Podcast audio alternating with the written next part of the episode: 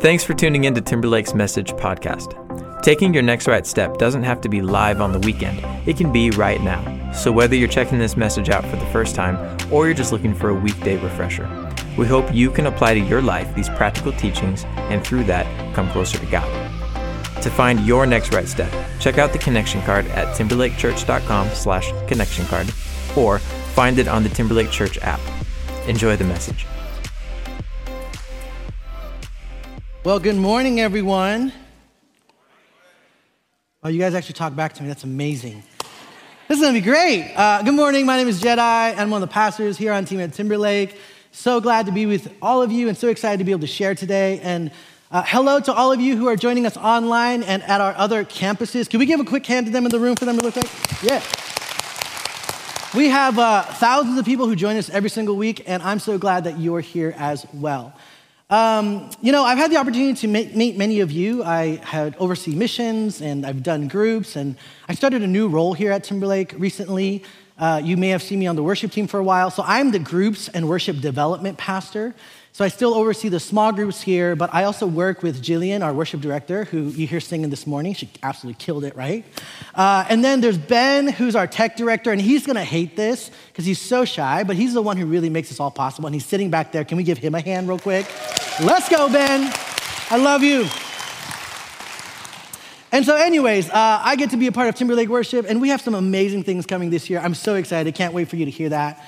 A bit more about me I'm married to Sarah, my wife. Um, someone give Sarah a shout out. Yeah, cool.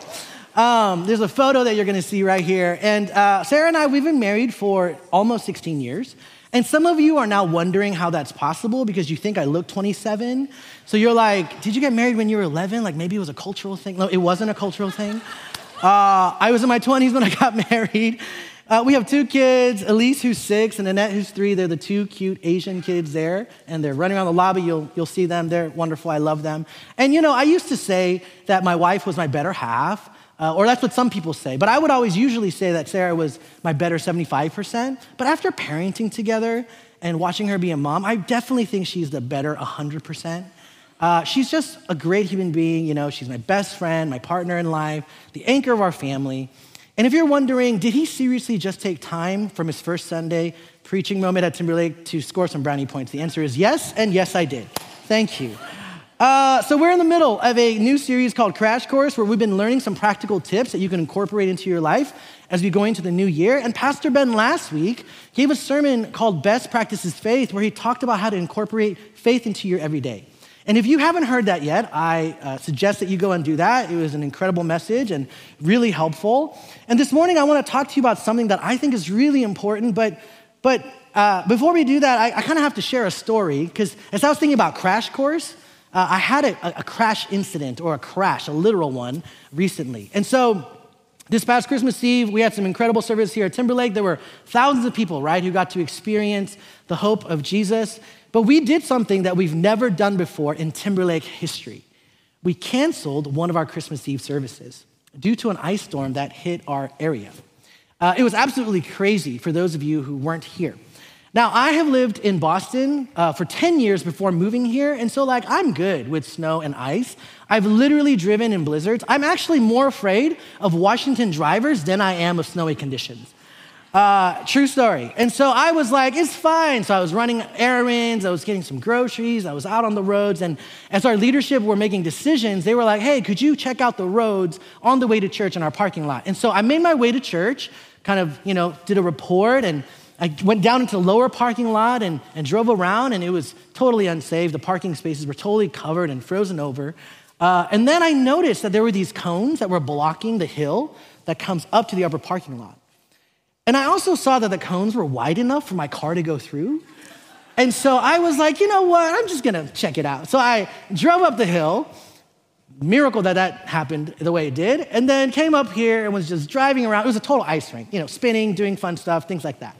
Well, I uh, had to give my report, so I decided to make my way back down. And I called Pastor Shane, so he's on the phone with me when this happens. So I'm going down this little tier here, and you know, the parking spaces are slanted, and my car starts to go sideways very quickly. And I crash into the curb so hard that it breaks my wheel, like the metal cracks, it breaks off. Uh, the steering gets busted. Uh, and, and I'm, you know, uh, like, okay, um, I have to, you know, find my way to get down. And so I kind of like bounced like this for a little bit before I made my way. Uh, and it's Sarah's car, okay? So I have to call her, right? And so uh, I, I get on the phone and I tell her, honey, I crashed, the wheel's broken, steering is busted. It's not really drivable, but you know, I'm safe. I'm okay. Um, and you know, like I could have like, I don't know, rolled off into tier one and been upside down, but that didn't happen. I'm a little emotionally, traumatically, you know, damaged, but I think I'll be okay. Like I did my breathing exercises, I'm all right. And the first question that she asked me is, what about my groceries? True story. That is what 16 years of marriage does right there. Now, I get it. It's her car. I totally wrecked it, right? Thankfully, her groceries were okay. And so I was able to take those back uh, with some friends who helped me to get back home. And, and, and I felt bad and a little ashamed. And so I do what most normal people do I went on social media to feel better about myself, and this is what I saw.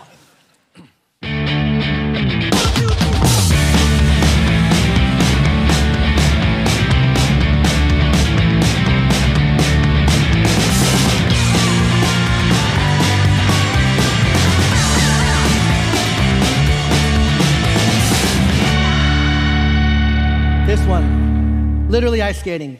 Look, if you weren't here, it was absolutely crazy. Seattle was literally frozen over.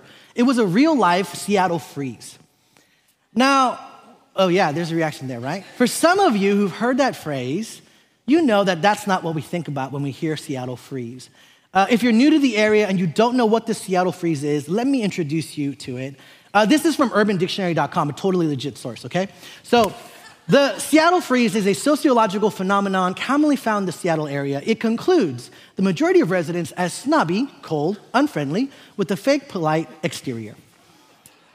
Now, there are some of you who are like, dude, I just moved here and this is true. And then there are others of you who are like, no, I, I live here and I've been here for a while and we're so friendly. We're just not hospitable like those people down south who live with no boundaries at all, okay? We're more ordered. So let me clear it up. The Seattle freeze, like people here are friendly and we are kind. It's just that it takes more steps and time to make deep connections here than in other places. I, know some of you are wondering whether or not this is even real. Well, I can tell you that when I moved here to Washington six years ago, I absolutely felt the Seattle freeze. I hit it really, really hard. And this is what it looked like. My wife and I would meet some people that we really like, maybe our kids drive together or whatever, and we'd be like, hey, let's hang out. Let's go do a thing. And they'd be like, oh my gosh, I love you. We'd exchange numbers, we'd exchange emails, and then I'd be like, okay, cool, like we're gonna hang out, right? And they're like, yes, oh my goodness, yes, oh my goodness, we're gonna get, oh my, oh my God, oh my goodness, we're gonna get together, 100%. And then you know what happened? Nothing. Nothing. You wait a little bit, nothing. Did I get the wrong phone number? Hey, did I, is this the right number? I'm trying to get hold of John, nothing. And you just kind of get ghosted. Do you guys know what I'm talking about? Some of you? Yes, yes, I will take that. Now, it's weird when you experience it in everyday life, but when you experience this in the church, it gets super weird. Because we read verses like this Therefore, welcome one another as Christ has welcomed you for the glory of God. And then we come here and it's hard to make relationships, it's hard to make connections. And we're like, what is going on? Why is it so hard to find true connections even at church? Now, for some of you, it's a little different. Maybe you've been in the area for a long time and you've had some amazing friends, but in the last three years, they all sold their houses and went to warmer areas. Like you're the last one standing. You know what I mean? Like in a zombie apocalypse movie. You look around your neighborhood and you have all new neighbors and they're from all parts of the world. And you come here uh, to the lobby on, on Sundays at Timberlake and you're like, I'm really glad these people are here, but who are they? Like, seriously. And the thing about loneliness is that sometimes it's not about the amount of people that are around you, but, but the people who actually know who you really are. And maybe this morning you're like, you know, when I look around, I, I really don't want to admit that there aren't many people anymore because they've all moved away. Now, you might be like, well, Pastor Jedi, that doesn't apply to me because I'm young and cool and I use social media a lot. Like I'm on Twitter and Instagram and Facebook and all of these things. Uh, and so maybe you think that your digital connections and all the likes you get somehow validate your sense of connection. Well, there's a study done by the University of Pennsylvania that showed the complete opposite. It shows that high usage of Facebook, Snapchat, and Instagram actually increase feelings of loneliness rather than decreasing them. And uh, another study by JAMA Psychiatry said that people who spend more than three hours daily on social media had heightened risks of psychological and mental health issues, including loneliness, depression, and suicide. And so if you think that you're connected and you're like, mm, I'm good, I got my friends, maybe you're actually lonelier than you think you are. And of course, none of this is taking into account that we all experienced a global pandemic that kept us isolated and separated for far too long. And maybe you're here and you're like, you know, as the world is starting to come back together, I'm just not ready yet. You know, I'm just not ready to send my kids back there or to do the things that we used to do. And it looks like everything is moving forward, but not you. Now, we all go through something at some point in our life where we feel this way, uh, this kind of disconnect, this kind of isolation. And ultimately, what we're feeling is that we feel left out. Now, I know, no one wants to admit that, hard thing to own, and because you may not even realize that it's true about you, but what happens is that we think everyone else has friends and everyone else has connections, but not us. So we convince ourselves that it's better to live life alone, to do our own things, to go through our own calendar, our own schedules, and we still kind of feel left out. And so if we feel this, I think an important question to ask is what do we do when we feel left out? How do we navigate this disconnect and this isolation that we experience?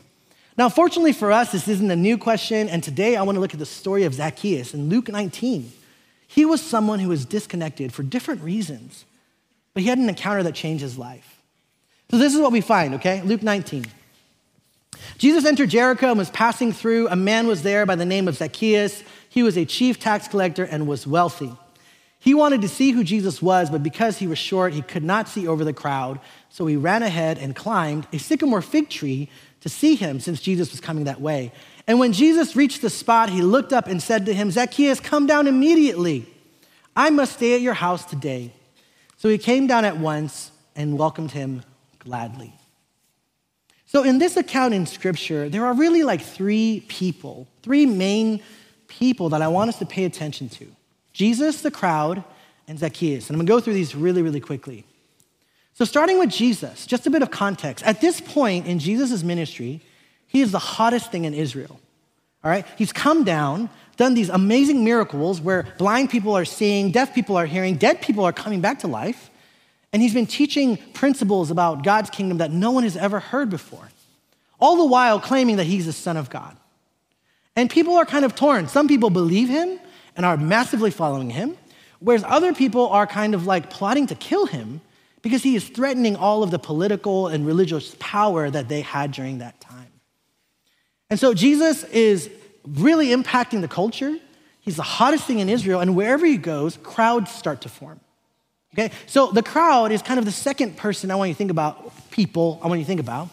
The crowd is filled with people who want to see Jesus, right? This miracle worker, this amazing teacher. And some are there just for the spectacle, some are there just to see if he'll mess up, and others are there who need a divine work of God to happen in their life. They're coming because they've heard that he can truly bring change and transformation. And lastly, we have Zacchaeus. Now, he's the person that I really want us to focus on. And the Bible gives us three details about who he is. The text says that he was a tax collector, that he was wealthy, and he was short. So, first, it's important to note that he was a tax collector. Now, no one likes tax collectors, not today and not back then. And uh, as evidence of this, I Googled some IRS jokes, and they are just simply brutal, okay? I wanted to show a lot of them, but they're really bad. So I'm gonna show you one, okay? So here's one example. What's the difference between an IRS agent and a carp? One is a bottom feeding scum sucker, and the other is a fish. There you go. Absolutely brutal. It hurts, right? Uh, okay, if you work for the IRS, look, we love you. Jesus loves you. Timberlake is a safe place. Don't worry. We're glad you're here. But sadly, the truth is, we don't like tax collectors. We don't like IRS agents. Not now and not back then. But in Jesus' time, they had even more reason to dislike them because they worked for Rome. The nation of Israel was under Roman oppression. And so basically, these tax collectors were unjustly collecting uh, money for the oppressors and they were seen as those who had betrayed their own kind. Secondly, it says that he was wealthy, and, and this is important, it's kind of connected to the first. See, what these tax collectors would do is that they would get paid by their Roman officials uh, for collecting taxes, but they would add extra taxes on top to line their own pockets and to fill their bank accounts. And if people complained, they really couldn't do anything because then the tax collector would just tell the Roman officials that they didn't pay their taxes. A lot of corruption, a lot of like bad stuff. And so they were seen as those who betrayed their kind, but also stole from their kind, like robbers and thieves. And the last thing that the text tells us is that it says he was short. Now, this detail is important because it's actually the thing that Zacchaeus is most known for. If you grew up in the church, you may have heard a song like this Zacchaeus was a wee little man, a wee little man was he. Yeah, you guys are like, that's weird. Yeah, I know. We don't sing those songs at Timberlake. No weird stuff here. But at 9 a.m., they were like, oh, I know that song. I was like, oh, I feel so sorry. Uh, Zacchaeus was a wee little man. He was short, okay? Now, I kind of know what that's like. I'm 5'6, I'm not tall. And I get reminded of this every now and then in my life. And this is how it happens, okay? So uh, I'm at the mall, I'm shopping, or we're looking at something online, and you know, I see some mannequins that have a look like this, and I'm, this is Zara. So I'm like, oh man, I really like that. Like, oh, that looks good. Like, the jacket, the hat, you know, the shoes, the whole look, that fit is fire. And uh, while I look at this, I, I, I talk to my wife, Sarah, and I'm like, hey, honey, what do you think? Like, I like that look. And she goes, no, absolutely not. It won't work for you. And I'm like, why won't it work for me? And she says, because you have short legs. That's why. Short legs. Okay? And if you guys are like, am I allowed to laugh at that? Yes, I shared the story. Okay? This is like helpful for me. But I am short leg short. Zacchaeus was like biblically short. The writers felt that it was so important to write this detail about him. And it's really important to keep in mind because what's about to happen won't make sense if you don't remember that he was short. So he was a tax collector, he was wealthy, and he was short. And now people really did not like him because the Romans didn't like him because he was still a Jew. Basically, a hired hand to do the dirty work that they didn't want to do. And the Jews didn't like him because he was betraying his people and stealing from them. And he was disconnected and had no real place to belong.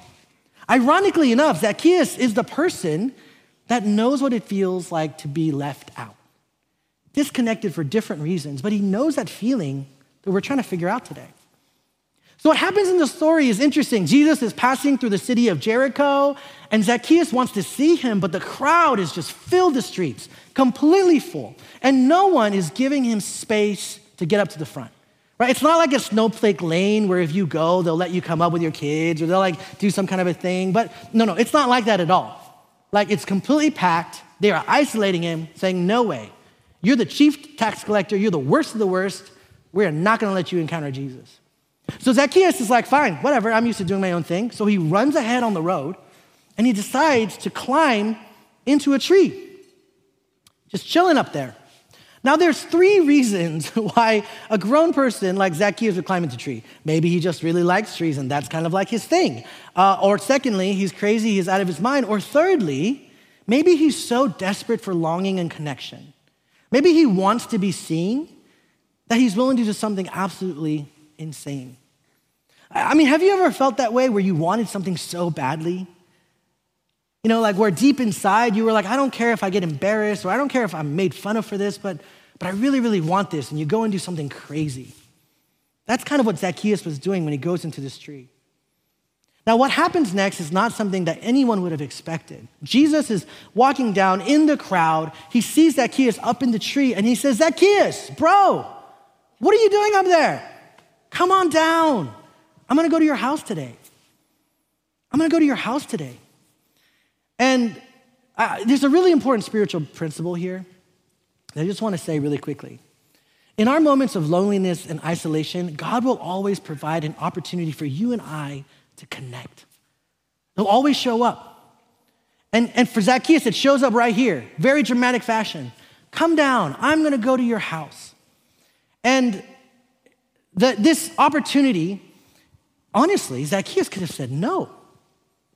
He could have very clearly said, um, I don't know about that. But the text tells us right here that he came down at once and welcomed him gladly.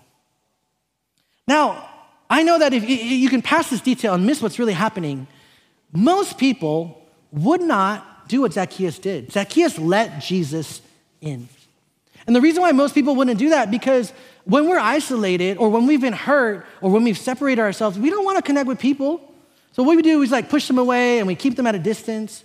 Right? Zacchaeus could have said, uh, Jesus, thanks so much. I'm good. I saw you. Uh, we're good. We're, we're, we're done, right? Or he could have said, My cleaners were sick this week and my house isn't ready. I really can't have you come over. Or we have children and you really don't want to use a kid's bathroom. The, or Jesus, like, uh, I'm so busy. I'm like way more busy than you could ever imagine. Tax collector, chief tax collector busy. No, thank you. Doesn't do that. He lets Jesus in he welcomes him gladly. And the truth is that, yes, God will always give you an opportunity to connect, but the choice to connect will always be up to you. You can make an intentional choice to take yourself out of that loneliness when those opportunities show up. Instead of keeping people out or pushing them away, you and I can do something radically different, the complete opposite thing that we would not think to do. And so, what do you do when you feel left out? Well, when you feel left out, let people in. Let people in. It's exactly what Zacchaeus does, and it completely changes his life. And if you and I do that in our moments of feeling isolated, I know that it would change ours too. I know you're thinking, what, what are you talking about? Let people in. Like, I'm, my life is good. I'm on my own. You know, I'm doing my own thing. It's okay. Our family's fine. Can I just tell you that if you look in Scripture, we're not meant to be isolated. You and I were created actually to be in community. Think about this, okay? In Genesis 1:26 it says, "Let us make mankind in our image." God himself from the very beginning exists in community, Father, Son, and Holy Spirit. God is never alone, has never been alone. Let us make mankind in our image. So we are now creating the image of God made by community for community. And, and, and when you look at the Genesis account in the same chapter, God is creating the world and he's looking at everything he's made and he's like, the trees are good, the sky is good, the oceans are good, the animals are good, Adam's good, everything is good. But the first thing in the Bible that is listed as not good is this The Lord God said, It is not good for the man to be alone. I will make a helper suitable for him. Like, it is absolutely true that God is enough for us and that we can have nothing else, but God said, No, I don't want Adam to be by himself. Even though he has me, even though he has the animals, even though he has all of creation, it is not good for man to be alone. And he makes Eve, right? We were created by community for community. So when you feel left out, when I feel left out, we have to let people in. So, how do we do this? And very quickly, I want to share three practical ways of how to let people into your life okay? The first way is join a group. Now, I know you're like, oh my gosh, you're the group pastor and you totally just like use the. Yes, job security. You know what I mean? I gotta do what I gotta do. No, seriously though, join a group. The reason why you join a group is because groups are the place where we find freedom. Now, you won't find freedom just by joining a group. What you actually have to do is that you have to join a group and then show up as your true self and live with vulnerability. And when you do that, you'll find freedom. Dr. Brene Brown is now known as the foremost expert of vulnerability uh, in the world. But when she started her research, she actually wasn't studying vulnerability. She started by studying the topic of shame. And what she found completely wrecked her because she found that the answer for vulnerability, or the answer for shame, is actually vulnerability. This is what happened. She heard hundreds and thousands of stories who were, uh, of people who were experiencing pain and had gone through trauma and they were having these difficult situations. And a lot of them were stuck in cycles of uh, pain and just couldn't get past. But then there was a group of people who were like authentically free, completely present, they just like glowed and radiated with all the good things that we want, right? And she called this group the wholehearted. And so she started talking more with the wholehearted, and she was like, what do these people do? And she found that they had one characteristic in common they embraced excruciating vulnerability. They shared their stories. They told people about what happened, some things that were absolutely horrible. They didn't hide it away or try to get past it, they just openly let it be a part of their life. They weren't defined by it anymore, but they were telling people. And as they were telling people, there was other people who said, "Oh, me too. I've been through that. Oh, you feel that way? I feel that way. Oh, I thought I was the only one, but I'm not."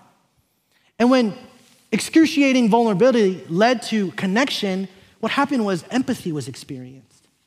And she found that the antidote for shame is actually empathy. So, this is how you find freedom in groups. You join a group, you show up as your honest self, and then you tell the truth. And, and, and we don't want to do that because we think, oh, I can't tell my truth. I, I, can't, I can't go to Lance's parenting class and say that I love my kids, they're amazing, I would give my life for them, but they're literally the bane of my existence. I can't say that. You know what's crazy is that if you went into that parenting class and said that, you'd find other parents who are like, oh my goodness, me too. I love them, but you know what? They're just like vampires sucking the life out of me. I got some nods in the room already. See, I'm, I'm feeling safe. My shame's going away right now. This is how we find freedom. We find it in divorce care and grief share, where we talk about the circumstances that we're facing and we say, I'm having a hard time. This isn't easy for me. We find it in classes like Alpha, where someone comes in and they're like, I don't know if I believe in God. And honestly, the Old Testament kind of freaks me out. And someone says, Me too. I have the same issues you do. And all of a sudden, we aren't isolated anymore. We aren't like ashamed anymore because empathy destroys shame. So join a group, find freedom. All right, the second thing that I want to tell you, and this one might be a little hard for you, is invite someone into your house. Okay, invite someone into your house.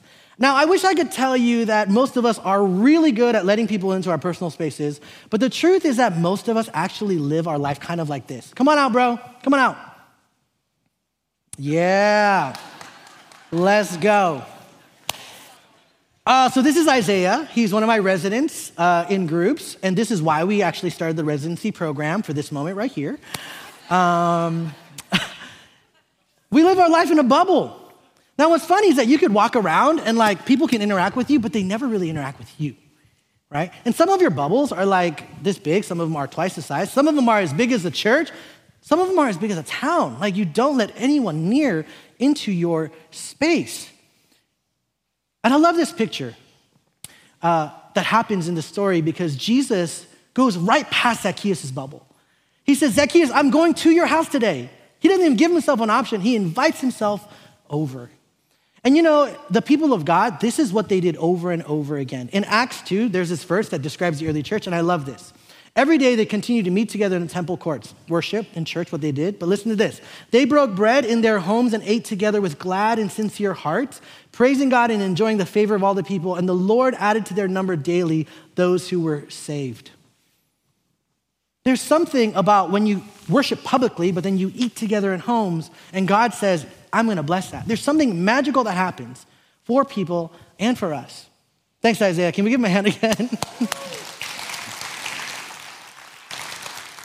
So invite someone into your house. Now, I know what you're thinking. Oh, Pastor Jedi, I, man, I was with you, but man, I can't do that. Like, look, Sarah and I, we used to host large gatherings of people all the time. We had a 600 square foot apartment in Boston, and we would invite like 25 college students. No big deal, okay?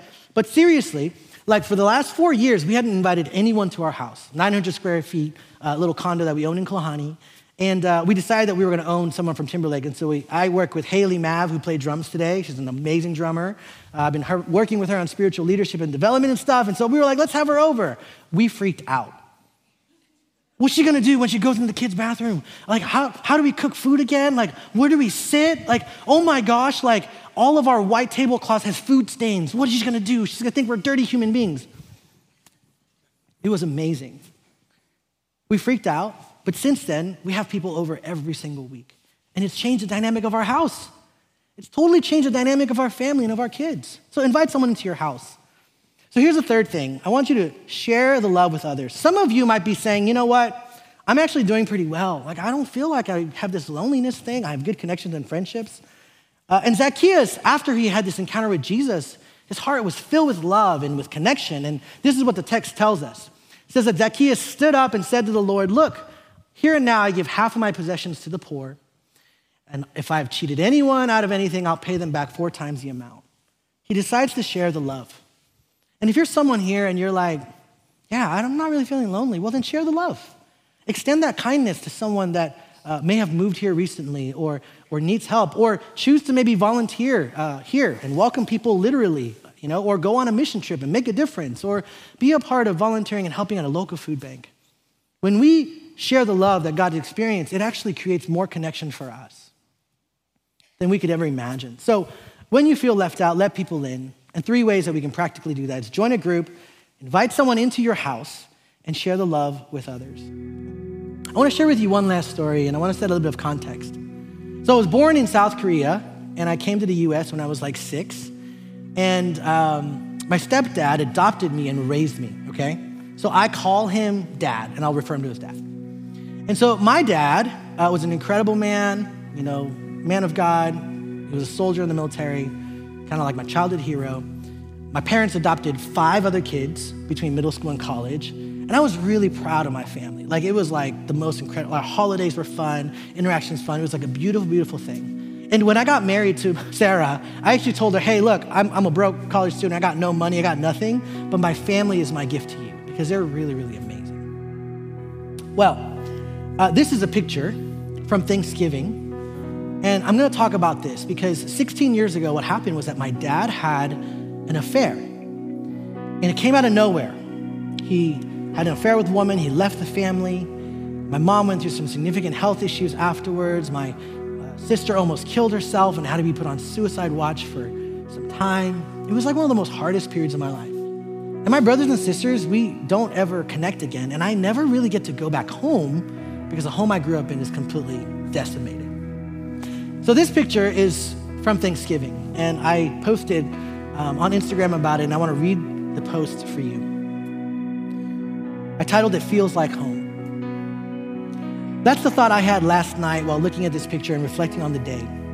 It's been 15 years since I had that feeling. I've had glimpses of it throughout the years, but yesterday all the pieces of the puzzle were there and came together, and I felt that feeling in its entirety for the first time in a really long time. Many of you don't know, but 15 years ago, my dad had an affair, left our family. It destroyed the home I grew up in. My siblings and I, we, we can never go back, so the holidays have always been a difficult time for me.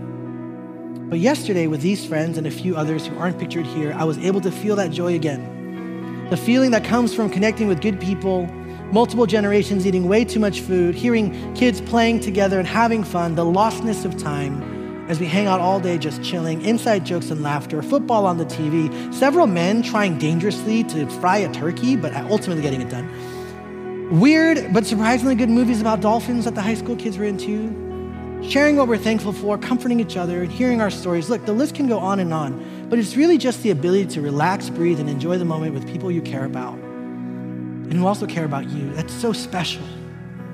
It's an incredible gift. Today, my heart is full and thankful for the people in this picture. They feel like home. Listen, for 16 years. I didn't know what that felt like. I forgot. I almost forgot. But this was special. And it happened because about a year ago, we actually decided to let some of these people into our life. Two years ago, I had no idea who they were. Didn't know them. Crossed paths with them in the lobby. Maybe they talked to me in a booth. I didn't know who they were. But now my daughters call them Uncle Doug and Aunt Julie and Auntie Joanna they have a brother who's in high school who's like really tall and strong, and they've got sisters in middle school and high school. And, and all of a sudden, Sarah and I aren't so alone because we decided to let people in. When you feel left out, let people in. Maybe you're out there and you're struggling because of all the reasons that we talked about, of why you're disconnected and why you're isolated. Maybe that was something that people did to you or you did to yourself. Look, let people in. I know it's the last thing you want to do, but it can really bring change. Like, go out literally and join a group. You know, join the parenting class or join Alpha or join divorce care or grief share. If you're going through those circumstances and you need extra support, you don't have to be alone. You can find freedom this morning. Or invite someone into your house. Like, literally after the service, text them. And it doesn't matter if you have to schedule it six weeks later, just do it. Like, it's gonna be hard the first time and a little like chaotic, but beautiful things can happen when we let people into our individual spaces. Bubbles don't build friendships, so just let it go. Stop living your bubblicious life and let someone inside. Or maybe you're doing really well and things are going amazing for you. Look, share the love with others. Can you imagine if Timberlake became known as the church who beat the Seattle Freeze?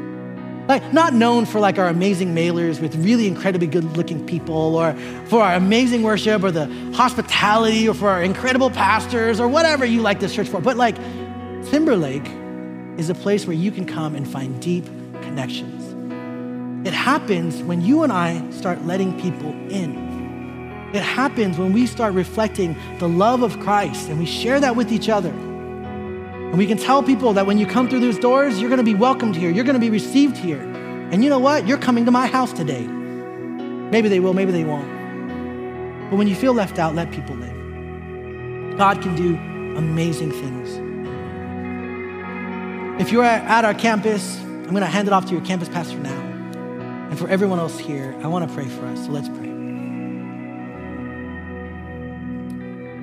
You know, there's some of you here who've, you know, you're relationally separated, but you're also like emotionally separated. You've never made that connection and allowed Jesus to be the Lord and leader of your life. The cool thing is that uh, Jesus says, I have come to save the lost, I've come to find them. And if you're here and you feel spiritually disconnected from God, you've never taken that step, I just want to give you the opportunity to do that. To make Jesus the Lord and leader of your life.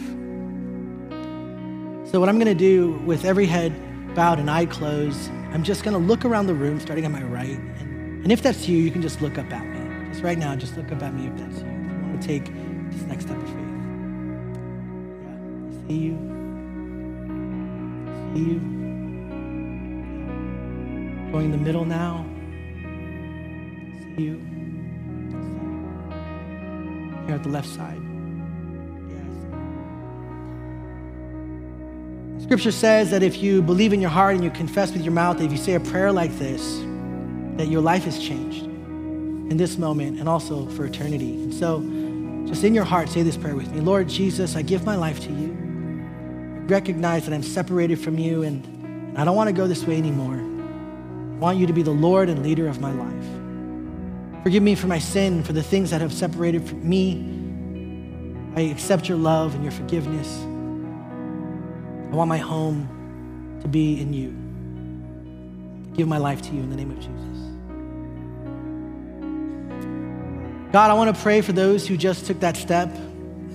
I pray that you would encourage them, that you would bless them. And Lord, I also want to pray right now for every single person in this room, for every family who's feeling disconnected and isolated from you. Lord, it's so easy to believe the lie that, that we can just do it all on our own, that we don't need those relationships. But God, your word teaches us and you show us that we were built for community. So, Lord, I speak against the lies and the doubts and the hesitations. I speak against all of those things. I pray that you would remove them right now. And I pray that you would replace them with courage, God courage to take that next step, courage to let down that wall, courage to let people in.